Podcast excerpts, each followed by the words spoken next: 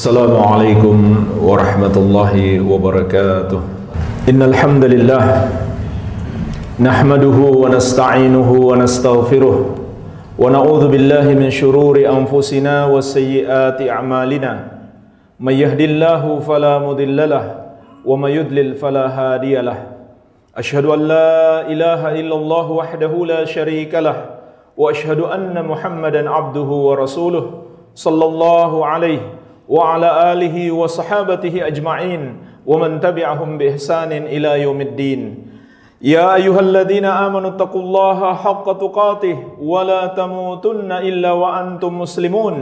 يا أيها الناس اتقوا ربكم الذي خلقكم من نفس واحدة وخلق منها زوجها وبث منهما رجالا كثيرا ونساء واتقوا الله الذي تساءلون به والأرحام إن الله كان عليكم رقيبا يا أيها الذين آمنوا اتقوا الله وقولوا قولا سديدا يصلح لكم أعمالكم ويغفر لكم ذنوبكم ومن يطع الله ورسوله فقد فاز فوزا عظيما أما بعد فإخواني في الدين kaum muslimin jamaah salat Jumat yang saya cintai dan saya muliakan.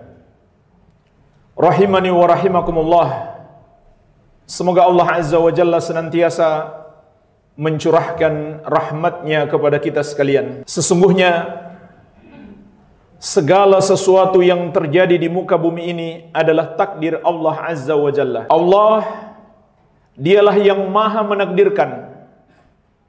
Dan dia maha tahu segala sesuatu sebelum segala sesuatunya itu terjadi. Bahkan yang tidak terjadi sekalipun seandainya terjadi bagaimana kejadiannya Allah azza wa jalla pun maha tahu dan dalam hadis yang diriwayatkan Imam Muslim dari sahabat yang mulia Abdullah bin Amr bin Al-As radhiyallahu anhuma Rasulullah sallallahu alaihi wasallam bersabda Kataballahu maqadir al-khalaik qabla an yakhluqa as-samawati wal ard bi khamsina alfa sanatin. Allah telah menulis takdir seluruh makhluk. Allah telah mencatat segala kejadian sebelum Allah menciptakan langit dan bumi selama 50 ribu tahun. Apa pun yang terjadi jamaah sekalian segala macam nikmat yang kita rasakan dan semua bentuk musibah dan malapetaka yang menimpa kita telah ditulis oleh Allah telah dicatat oleh Allah telah ditakdirkan oleh Allah. Kita tidak mungkin bisa lari daripadanya. Oleh karena itu jemaah sekalian orang yang mengimani bahwa segala sesuatunya terjadi dengan takdir Allah termasuk musibah dan malapetaka maka Allah akan menambahkan hidayah kepadanya. Sebagaimana Allah sebutkan dalam surat At-Taghabun ayat ke-11 wa ma asaba min musibatin illa bi idznillah wa yu'min billahi yahdi qalbah tidak ada satu musibah pun yang terjadi kecuali dengan izin Allah kecuali dengan takdir Allah. Maka barang siapa yang mengimani semua musibah itu datangnya dari sisi Allah. Allah yang menakdirkannya. Kemudian dia sabar menghadapinya. Maka Allah tabaraka wa taala akan memberikan hidayah kepada hatinya. Inilah jemaah sekalian. Di antara hikmah musibah yang sangat agung. Allah jadikan di balik musibah itu pintu hidayah untuk menguji kita terlebih dahulu. Siapa di antara kita yang benar-benar beriman kepada Allah? Maka barang siapa yang mengimani semua terjadi dengan takdir Allah dan dia sabar menghadapinya, Allah tambahkan hidayah kepada hatinya. Dan jemaah sekalian, kita juga membaca di dalam banyak sekali ayat Al-Qur'an bahwa musibah itu juga terjadi akibat dosa-dosa yang kita lakukan. Tetapi itu semuanya tidak keluar dari takdir Allah. Akan tetapi, terkadang kitalah yang menjadi penyebabnya. Namun yang menciptakan sebab dan akibat adalah Allah Azza wa Jalla.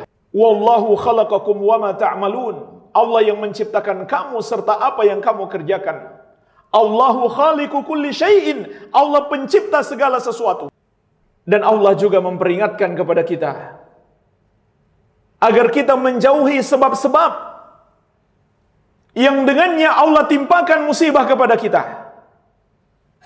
Sahabat yang mulia Ali bin Abi Thalib radhiyallahu anhu berkata, "Ma nazala bala'un illa bidzambin wala rufi'a illa bitaubatin." Tidaklah musibah itu terjadi kecuali karena dosa. Dan tidaklah musibah itu Allah hilangkan kecuali dengan bertobat kepadanya. Jadi walaupun segala sesuatunya Allah yang menakdirkan, tetapi Allah juga menetapkan di dunia ini adanya sebab akibat. Sama halnya jemaah sekalian kita semua yakin yang memberikan rezeki adalah Allah, tapi Allah juga menetapkan rezeki itu harus kita cari. Kita juga yakin Anak-anak kita adalah titipan Allah. Allah yang menciptakannya. Tapi anak itu harus kita usahakan. Kita menikah dan kita berketurunan. Begitu pula musibah jemaah sekalian. Allah yang menakdirkan. Tetapi terkadang kitalah penyebabnya. Yaitu dosa-dosa yang kita kerjakan. Sebagaimana juga Allah ingatkan dalam surat Asy-Syura ayat ke-30. Wa ma asabakum min musibatin illa wa ma asabakum min musibatin fabima kasabat aydikum wa ya'fu. Tidak ada satu musibah pun yang menimpamu melainkan itu karena dosa-dosa yang kamu lakukan. Itu pun kata Allah wa ya'fu an katsir. Allah telah mengampuni kebanyakan dosamu. Begitu pula dalam surat Ar-Rum ayat ke-41 al fasadu fil barri wal bahri bima kasabat aydin nas. Liyudhiqahum ba'dalladhi amilu la'allahum yarji'un. Telah nampak musibah dan malapetaka di daratan dan di lautan akibat dosa-dosa yang dilakukan oleh manusia. Liyudhiqahum ba'dalladhi amilu. Allah timpakan itu kepada mereka agar mereka merasakan akibat sebagian dari dosa mereka la'allahum yarji'un agar mereka bertobat kepada Allah. Inilah jemaah sekalian. Penyebab terjadinya musibah dan malapetaka di muka bumi ini Allah kabarkan di dalam Al-Qur'anul Karim. Mungkin kita bertanya dalam hati, tapi kenapa banyak orang berbuat dosa atau daerah-daerah lain yang mungkin maksiatnya lebih banyak bahkan orang-orang yang kafir kepada Allah, mempersekutukan Allah, menduakan Allah, tapi Allah tidak timpakan musibah kepada mereka. Mereka hidupnya nyaman-nyaman saja. Bergelimang berbagai macam kenikmatan dunia, kekayaan, jabatan, kenyamanan. Maka jemaah sekalian, ada beberapa jawabannya. Jawaban yang pertama, ketahuilah orang yang bergelimang dosa Kemudian Allah masih terus memberikan nikmat kepadanya. Pada hakikatnya dia sedang ditimpa azab. Justru dia sedang ditimpa azab yang lebih besar. Yaitu azab pada hatinya. Hatinya Allah sesatkan. Dia tidak berpikir untuk tobat kepada Allah. Karena hidupnya tidak susah. Karena hartanya melimpah. Karena fisiknya sehat-sehat saja. Dia tidak pernah berpikir untuk meninggalkan dosa-dosanya, untuk kembali kepada Allah. Dan tidak sedikit jemaah sekalian. Orang yang Allah berikan musibah berupa kesusahan. Pada akhirnya itu mengantarkan dia untuk taubat kepada Allah. Untuk semakin dekat kepada Allah. Tapi orang yang diberikan nikmat ini. Dan dia terus saja berbuat maksiat sebenarnya dia sedang mendapatkan azab. Sebagaimana Rasulullah wasallam telah mengingatkan, "Idza ra'aitallaha yu'til 'abda minad dunya 'ala ma'asihi ma yuhib, fa innama huwa istidrajun." Dalam hadis yang diriwayatkan Imam Ahmad dari sahabat yang mulia Uqbah bin Amir radhiyallahu anhu, kata Nabi sallallahu alaihi wasallam, "Kalau kamu lihat seseorang bergelimang dosa, tapi Allah terus memberikan nikmat dunia yang dia senangi. maka ketahuilah itu hanyalah istidraj. Apa itu istidraj jamaah sekalian? Istidraj itu adalah azab yang datang dalam rupa kenikmatan. Maksudnya bagaimana? Karena dia terus diberi nikmat, dia terus terlena, terbuai, tertipu. Dia tidak berpikir mempersiapkan diri untuk kehidupan setelah mati. Kemudian Nabi Shallallahu Alaihi Wasallam membaca surat Al-An'am ayat 44. Falamma nasu ma bihi fatahna alaihim abwaba kulli syai'in. Ketika mereka lupakan peringatan-peringatan kami kepada mereka. Mereka tidak menunaikan kewajiban dan mereka bergelimang dosa. Apa kata Allah? Fatahna alaihim abwaba kulli syai'in kami berikan kepada mereka segala kenikmatan dari setiap penjuru. Perhatikan jemaah sekalian ayat yang mulia ini. Kata Allah, ketika mereka bermaksiat, kami bukakan pintu segala kenikmatan. Semua mereka dapat menjadi kaya raya, sehat walafiat, jalan-jalan ke sana kemari, menikmati hidup ini. Padahal mereka bermaksiat. Namun Allah bukakan untuk mereka semua pintu kenikmatan dunia. Lalu kata Allah, hatta idza farihu bima utu akhadnahum baghtatan mublisun. Sampai ketika mereka telah benar-benar menyombongkan diri, bersenang-senang dengan nikmat tersebut, kami akan mengazab mereka secara tiba-tiba dan mereka pun berputus asa. Kenapa mereka berputus asa jemaah sekalian? Sudah tidak ada kesempatan bertobat. Karena malaikat mau telah datang. Ingin mengambil nyawa mereka. Saat itu mereka baru mau bertobat kepada Allah, sudah terlambat. Walaisati taubatu lilladzina ya'maluna sayiat hatta idza hadara ahadahumul maut qala inni tubutul an. Tidaklah tobat itu Allah berikan kepada orang-orang yang melakukan dosa-dosa sampai kematian telah mendatangi salah seorang dari mereka, barulah mereka berkata, "Saya tobat sekarang." Jemaah sekalian, tidak usah jauh-jauh. Bacalah bagaimana kisah Firaun berkuasa dengan kekuasaan yang begitu besar, kekuatan pasukan yang begitu hebat, kekayaan yang melimpah, maka karena itulah dia tidak mau menerima dakwah yang diserukan Nabi Musa alaihissalam. Dia tidak mau menyembah hanya kepada Allah. Bahkan dia sendiri mengaku sebagai Tuhan. Tapi jemaah sekalian, ketika dia sudah tenggelam di laut, dia mengatakan, saya beriman dengan Tuhannya Musa dan Harun. Sudah terlambat. Saat itulah dia baru mau beriman, tapi sudah terlambat. Itulah jemaah sekalian. Hakikat kenikmatan yang Allah berikan kepada orang-orang yang bergelimang dosa.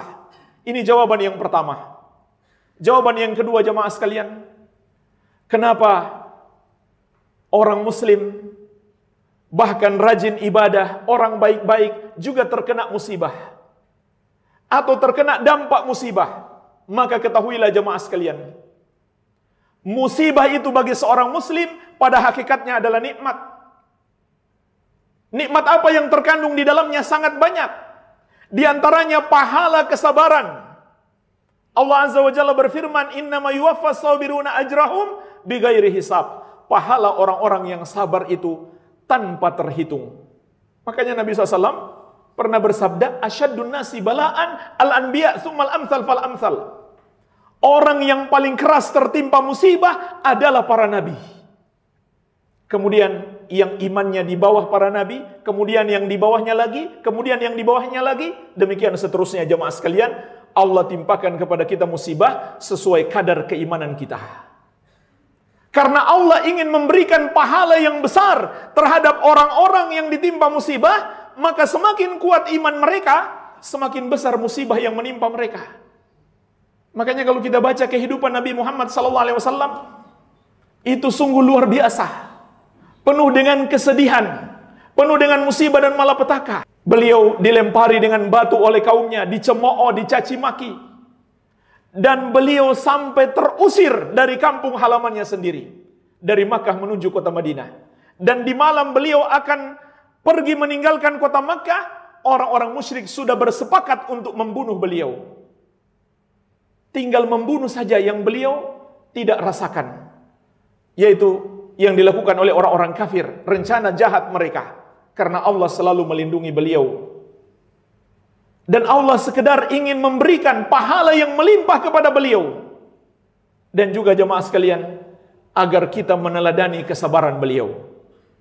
Apalagi jemaah sekalian, nikmat lain di balik musibah dalam hadis Bukhari dan Muslim dari Aisyah radhiyallahu anha, Nabi sallallahu alaihi wasallam bersabda, "Ma min musibatin tusibul muslim illa kafarallahu anhu biha khatayahu hatta syaukati yushakuha."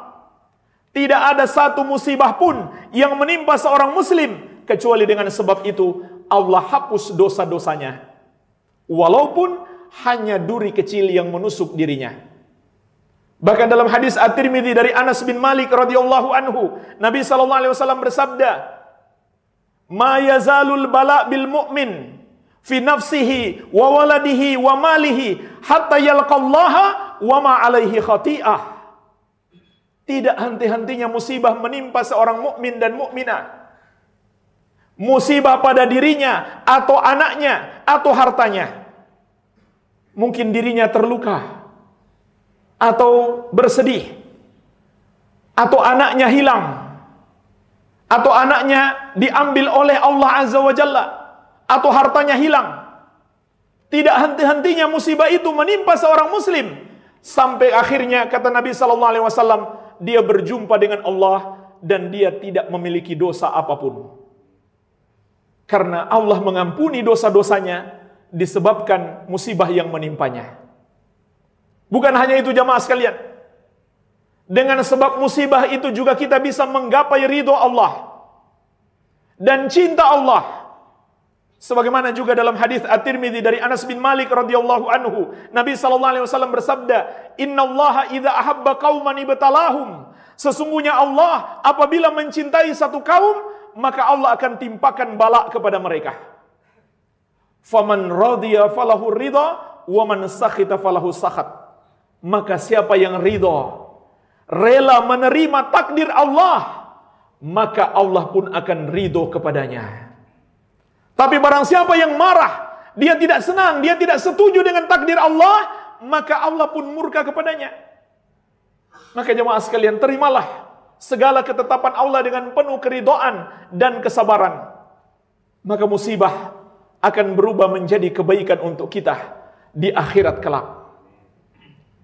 Wabillahi taufik walhamdulillahi rabbil alamin. Alhamdulillah wassalatu wassalamu ala Rasulillah wa ala alihi wa sahbihi wa man walah.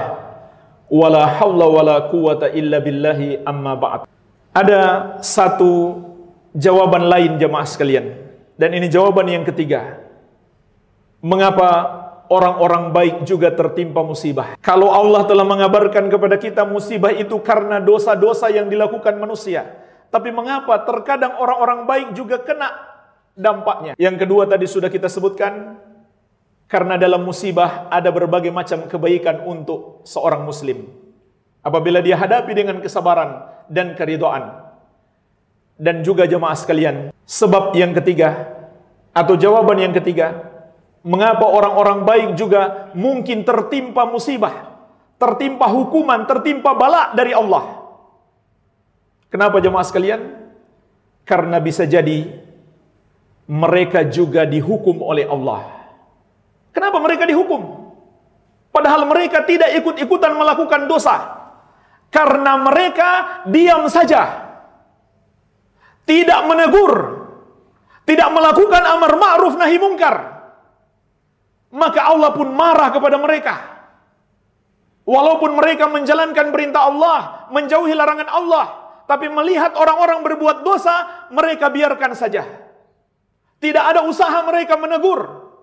Padahal mungkin mereka punya kekuatan, punya kemampuan, atau punya keberanian sekedar untuk memberi nasihat. Tapi mereka diam saja. Mereka hanya sibuk dengan urusan-urusan mereka sendiri. Mereka biarkan perbuatan maksiat di sekitar mereka. Dan yang lebih parah lagi, orang yang membiarkan perbuatan maksiat dilakukan oleh keluarganya sendiri. Dalam surat Al-Anfal ayat ke-25 Allah telah menjelaskan Wattaku fitnatan la tusibanna alladhina zalamu minkum khassah. Takutlah kamu kepada azab yang tidak saja menimpa orang-orang yang zalim di antara kalian secara khusus. Maksudnya orang-orang baik juga akan kena. Ketika mereka diam saja, tidak berusaha menegur.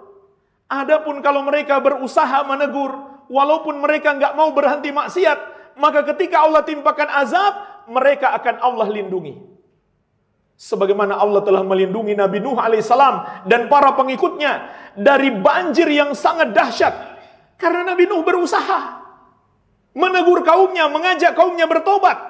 Mereka saja yang nggak mau dengar. Begitu pula Allah selamatkan Lut, Nabi Lut alaihissalam dari azab yang sangat dahsyat karena beliau berusaha. Beliau menegur kaumnya, kaumnya saja tidak mau dengar. Ini jemaah sekalian termasuk kewajiban kita Rasulullah sallallahu alaihi wasallam juga mengingatkan, "Innan nasa idza ra'aul munkara falam yughayyiruhu aw syaka ayu ammimahumullahu bi iqabi minhu." Sesungguhnya manusia apabila melihat orang-orang berbuat dosa dan dia tidak berusaha untuk menegurnya, maka tidak lama Allah akan mengazab mereka semuanya. Maka jemaah sekalian, lakukan amar ma'ruf nahi mungkar. Jika kita melihat ada saudara-saudara kita meninggalkan kewajiban, berikan mereka nasihat, ajak mereka untuk mengamalkan kewajiban mereka. Jika kita melihat ada saudara-saudara kita terjerumus dalam dosa, ingatkan mereka, larang mereka, nasihati mereka agar bertobat kepada Allah Azza wa Jalla. Dan ketahuilah jemaah sekalian, inilah tanda cinta dan kasih sayang yang sejati kita kepada saudara-saudara kita, yaitu kita berusaha menyelamatkan mereka dari azab Allah dan azab Allah di dunia ini jemaah sekalian ketahuilah tidak ada apa-apanya dibandingkan azab di alam kubur. Semua musibah dan malapetaka yang kita saksikan yang begitu menakutkan di dunia ini ketahuilah jemaah sekalian tidak ada apa-apanya jika dibandingkan dengan azab kubur. Apalagi dibandingkan dengan azab di hari kebangkitan, azab api neraka yang sangat dahsyat. Maka kalau kita sayang kepada saudara-saudara kita, Ingatkan mereka agar mereka tidak tertimpa azab Allah Azza wa Jalla dan juga agar Allah menyelamatkan kita dari segala musibah dan malapetaka. Semoga apa yang kami sampaikan bermanfaat. Lebih dan kurangnya saya mohon maaf. Wabillahi taufik. Allahumma salli ala Muhammad wa ala ali Muhammad. Kama sallaita ala Ibrahim wa ala ali Ibrahim. Innaka hamidun majid. Allahumma gfir lil muslimina wal muslimat. Wal mu'minina wal mu'minat. Al ahya'i minhum wal amwat. Innaka sami'un qaribun mujibu da'awat. Rabbana atina fid dunya hasanah wa fil akhirati hasanah wa qina adzaban nar. Wa sallallahu ala nabiyyina muhammadin wa alihi wa sallam. Wa akhiru da'wana anil hamdulillahi rabbil alamin